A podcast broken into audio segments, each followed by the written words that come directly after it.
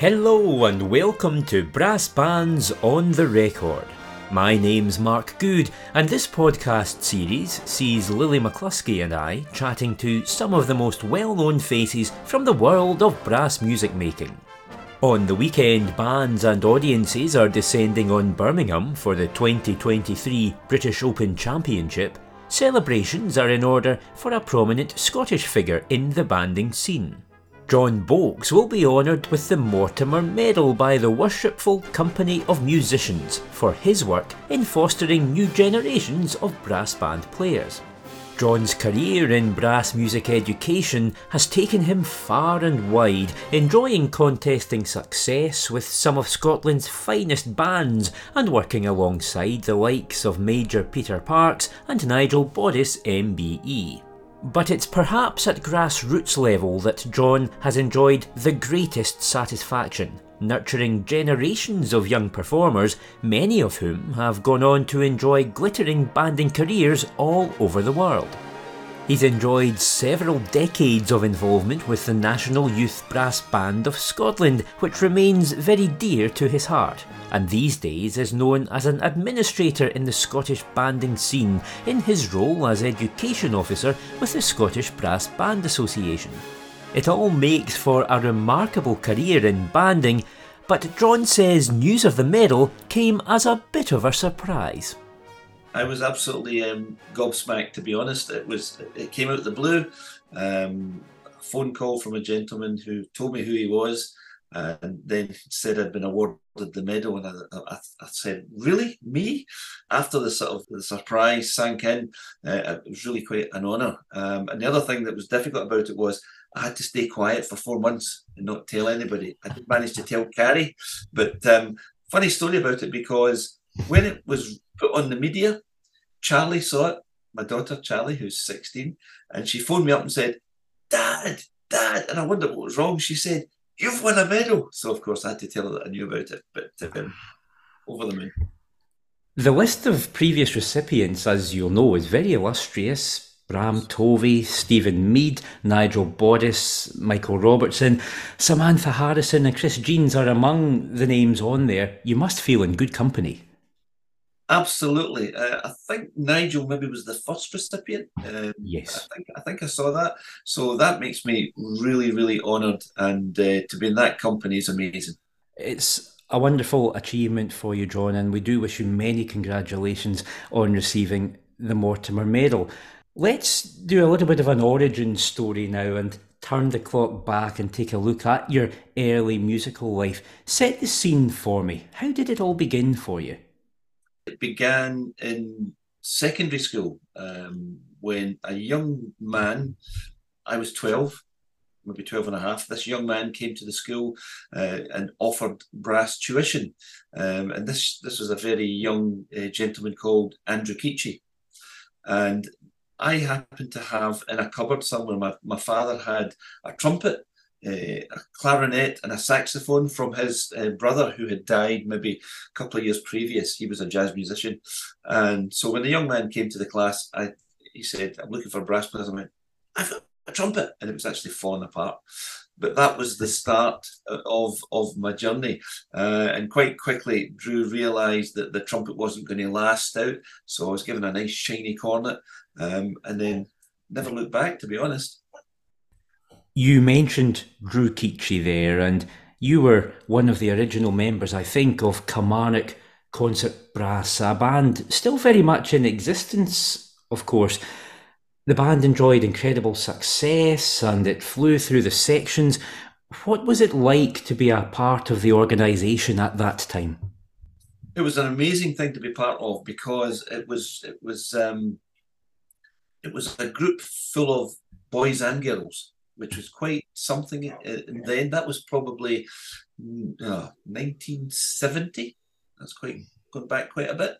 1970. In fact, I think we played in our first Scottish in 1973.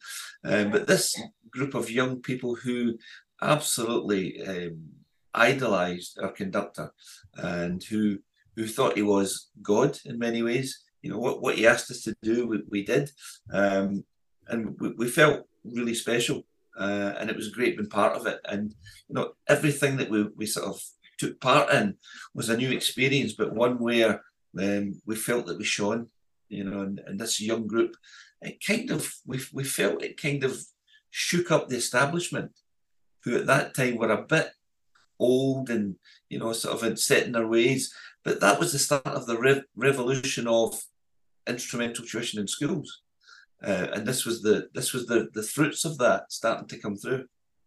When I've heard any recordings from the band from it must be round about that era. It sounds incredible. It sounds like those players are not phased by anything. Does that go back to what you were saying about walking through walls for your conductor almost? We had no fear. Uh, in fact, it was it was exactly like that. Um, we, we had many fine results at the Ayrshire Music Festival. We, we went to London. I think I think it was um, the, the sort of there was a hall somewhere in London, and we played an adjudicator. And now when I think back on it, it's an amazing adjudicator was um, Eric Ball, and he listened to this young band playing, but we, we weren't phased at all. Yeah, it was amazing to be in. John, education has been at the heart of your musical career. Did you find early on that you had a natural affinity for teaching and coaching players?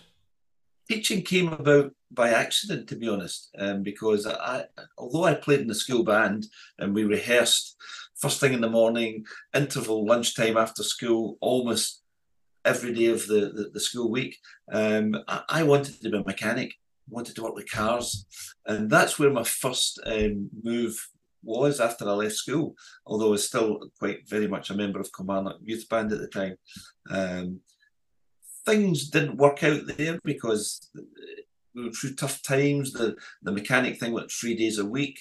I said to Mr. Keachie, I said, I'm going to go to join the police. And he thought, wait a minute, that means we might not have you for weeks on end. And it just so happened at that time um, there was a job uh, as a brass teacher.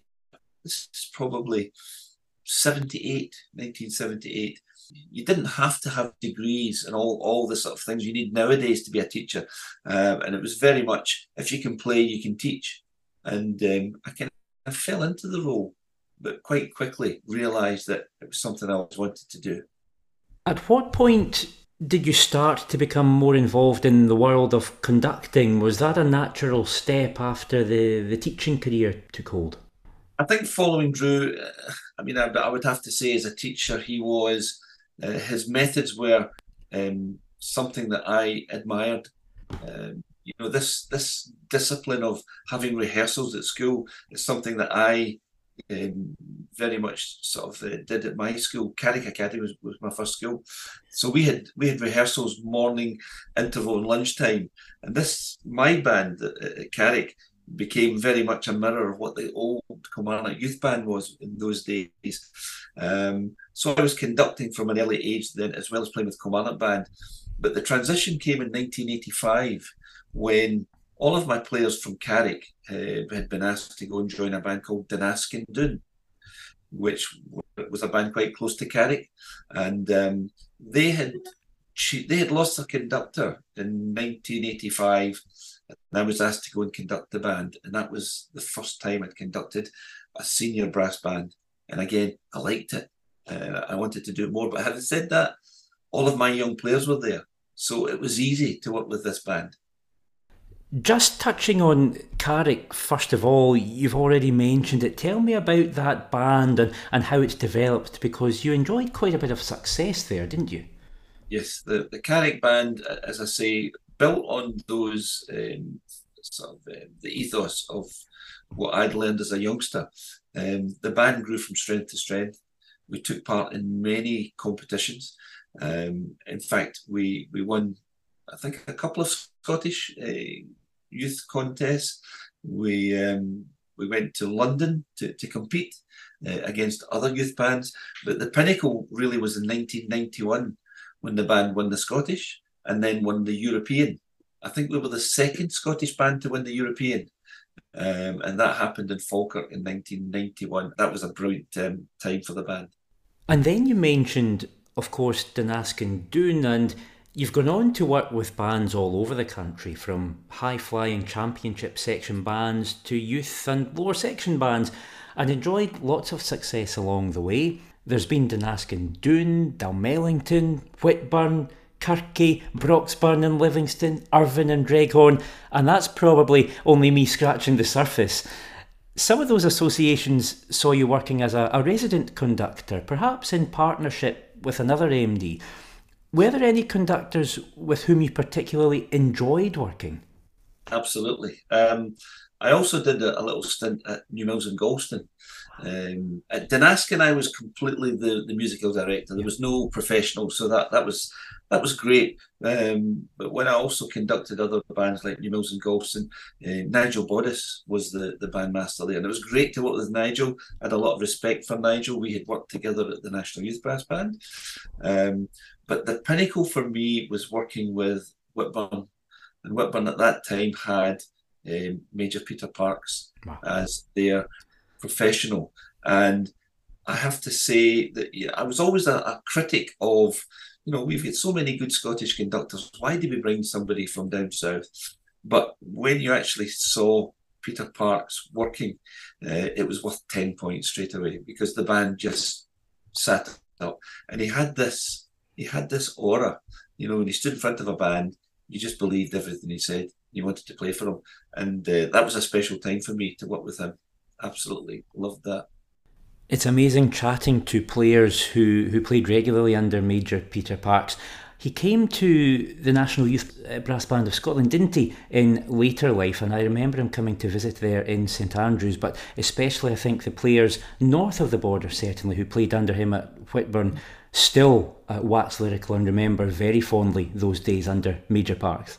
Yes, yes, absolutely. He he was he was their um, special ingredient Major Peter Parkes and the band just clicked from day one. It's a strange thing because you know those that don't know uh, Major Peter Parkes, he wasn't a brass player at all. Uh, I think he was a woodwind player, um, and I think he started with Black Dyke, one of the most famous bands in the world. And again, that was a partnership that, that really worked. But he was something special to work for. This is maybe a bit unfair, John, but what gives you greater satisfaction? Winning a contest with a high flying adult band or guiding and nurturing young players to success and seeing them develop? I think in the early days uh, with Dunaskin, uh, what gave me great pleasure was taking a piece from uh, nothing, working with it, and then standing on stage and having that final uh, sort of product, call it product, but that final uh, performance. I used to get so much pleasure from that and again, that's always been been been the way. But I think as I get older, uh, I think I prefer to work with young players now. Um, I find the the sort of uh, older bands they maybe demand too much sometimes, and um, I'm I don't know if I'm really up for that now. Whereas working with a young person is is just something special. And again, um, the National Youth Brass Band, as I said earlier on, working with Nigel, that gave me that um, sort of uh, buzz your former pupils can be found far and wide. Sheona White, the celebrated tenor horn soloist, is, is just one of many. How proud are you when you see people like Sheona go on to such success? I think the medal, in, in many ways, is down to them, not just the, the, the ones who went on, but all of them. Um, because I wouldn't get a medal for doing what I do unless I had young people who wanted to work with me.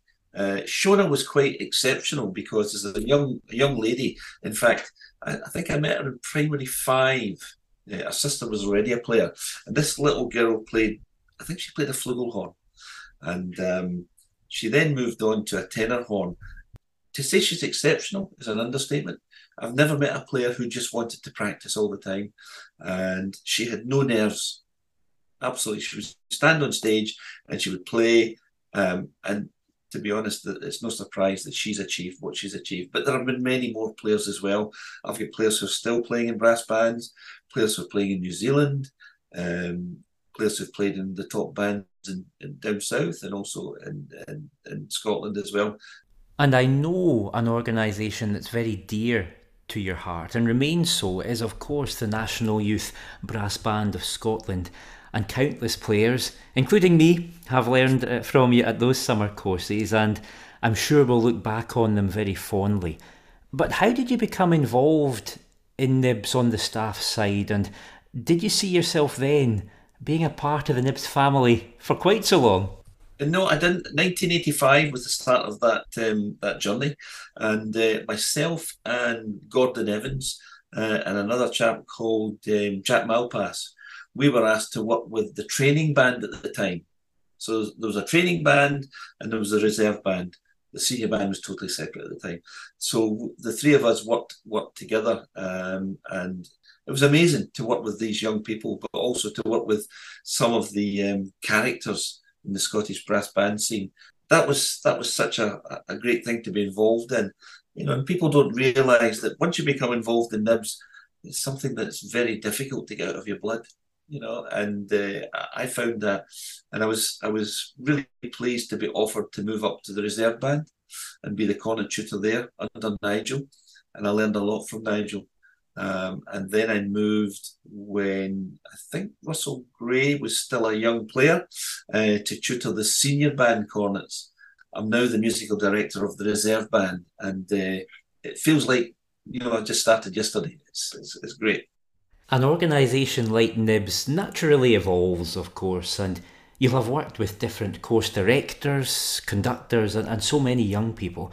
The residential courses themselves have moved around the country, and there have been the tours as well. What are some of the highlights that come to mind for you when you think of the Nibs experience? Another name that really is top of my list as far as um, influences is a, is a gentleman called Geoffrey Brand. And, and he was absolutely amazing. He actually worked with Kilmarnock Band uh, when we were quite young because Drew Keachy used to bring him up. And I always remember, this sticks in my mind, we did a piece, um, he would always work with the band before that, the Scottish, and we did a piece called Variations on a Theme by Haydn anyway, he he always would impress us with what he would say, but this day impressed me so much because he said, "I knew a man who knew Brahms," and I went, "Wow." it was just it was it was just amazing to hear him say that. But he was a he was a big influence. Um, Richard Evans, an amazing amazing man, and he and I formed a really really strong friendship. And um, I, he's a sad loss to, to Nibs for sure but he was definitely one of the people who probably saved Nibs. Um, and he helped for Nibs to sort of still be as strong as it is today. So, but talking about young people in Nibs, you know, there are many young people like yourself who came through who enjoyed that experience. We had a, a lady come and do a, a sort of a video diary of Nibs one year. And one of the young people in the band said, Nibs Nibs saved my life. Now I don't know what he meant by that. It maybe meant that he, he was maybe on the verge of not being a player, and then he came to Nibs, and it just confirmed that that's what he wanted to do. And he's now he's now playing as a top bass player all over the country. It's wonderful to hear, and of course, it can play such a part in broadening someone's horizons, whether they're going on to pursue studies in music or something completely different. But you end up fostering these networks that I think you carry with you for life, don't you? Yes, absolutely. Um, one of the things I do now in my job as um, education officer for the Scottish Brass Band Association, each year I organise for three young players who have come through the NIB setup and who are over 18 to be involved in the European brass band um, or the European youth brass band, wherever that whatever it's going to be. This year it was in Malmo, and we had three young gentlemen, um, and they were a credit to themselves, their bands, and also to the National Youth Brass Band. We had um, Gregor Kozil playing soprano. We had Mark Gammon playing bass trombone and Callum Blair. Um, and the three young men absolutely enjoyed it. And over the years, we've sent you know sent many players, uh, and they all absolutely enjoy this uh, experience of playing with the European Youth Brass Band. You've already touched upon your involvement with the Scottish Brass Band Association, where you serve as education officer, and it's very much a family affair, as we know. Your wife Carrie is the president of the organisation.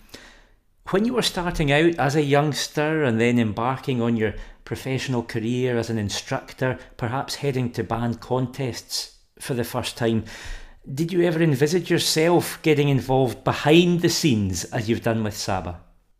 Absolutely not. I never gave Saba a second thought as a player. um, maybe if I was involved in committees, uh, I might have. But it's an it's an eye opener to be involved with Saba um, because the, the, it's run by volunteers, and many people don't appreciate how important it is to have Saba because without Saba, we couldn't have contests. You know, we wouldn't have adjudicators coming, we wouldn't have venues. Um, but they work so hard uh, and they do it for the love of the association. So I've really enjoyed it. My my role as education officer, so I work very much with youth development, where we've started up uh, quite a few new startup youth bands. Um, I try to keep a, a, abreast of all that's going on as far as youth is concerned. We've had um, various uh, projects with with youth involved. Trinity, we, we do Trinity Awards. Uh, ABRSM have been involved with us and um, we even had our own podcast last year. So w- there are lots of uh, lots of things have grown, um, certainly from my involvement with Saba. What would you say, John, is the health of the youth banding scene in Scotland at the moment, and how would you like to see it continuing to move forward in the months and years ahead?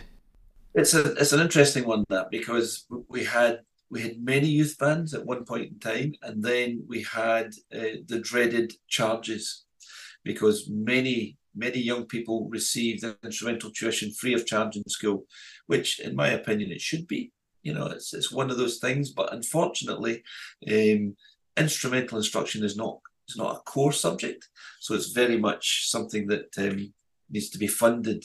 Touchwood, We've always managed to be there and survive. There have been many talks about um, instrumental services being scrapped, but we've managed, probably through parent power as well, to keep that going. So I think I think it's definitely on the increase. Um, the pandemic didn't help, but um, but once the charges have gone, we now see uh, the the shoot starting to come again, and more and more players, and the youth bands are beginning to grow too. You know, um, I think last year we had an increased amount of youth bands playing at our uh, Scottish Festival of Brass Youth Contest, and that seems to be increasing every year. So I'm hopeful that, that we are on that upward trajectory. The family element to your banding life goes beyond Saba, John, because whether it's you and Carrie at Saba, the family's involvement at Irvine and Dreghorn Brass, or the continued success of your daughter Charlie. She's already enjoyed a host of solo successes and she's now principal baritone player at the Whitburn Band. How proud are you when you look at Charlie's progress so far? Unbelievably proud. Uh, she started off as a very small young lady, probably five or six. She played in Irvine Youth Band at the, the, the Youth Championships and she played shaky eggs, you know, these little eggs, the percussion. She moved from there to a plastic trombone. And um, I remember Irvine and Dreghorn were going to do a march, and Carrie, my wife, uh, as well as being a drummer, she played baritone at school. So she was going to hold a baritone and try and march with it. And I remember Charlie picking this baritone up, maybe about seven or eight, and thinking, oh, I like this. So that started her on her baritone um, movement. I think she's a natural. That's really that's all I can say because I don't know where she came from.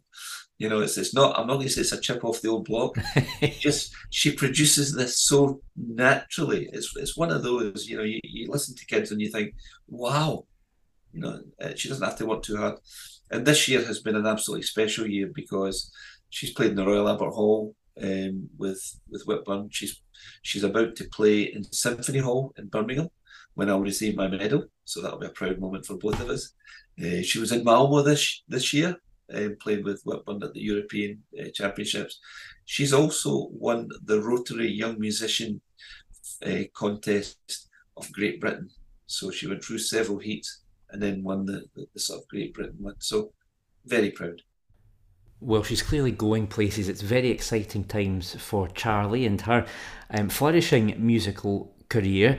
And just as we approach the end then of our conversation today, John, how do you see the banding landscape in Scotland generally at the moment? We've spoken from a youth perspective, but we know, of course, uh, there's a great uh, and healthy adult banding scene across the country and a non competitive scene too. How do you see it and how do you see it continuing, hopefully, to evolve over the coming months? I think it's beginning to, to sort of start to grow again. There's, there's no doubts about that. What I do know is that within our bands in Scotland, we have some absolutely um, dedicated people who are running our bands, and you know that's that's what keeps it going. There, there are people who they don't get a lot of um, uh, kudos or recognition, but they work so hard behind the scenes. And I think we're determined to keep our organisation there. But I, I think we're coming back, definitely.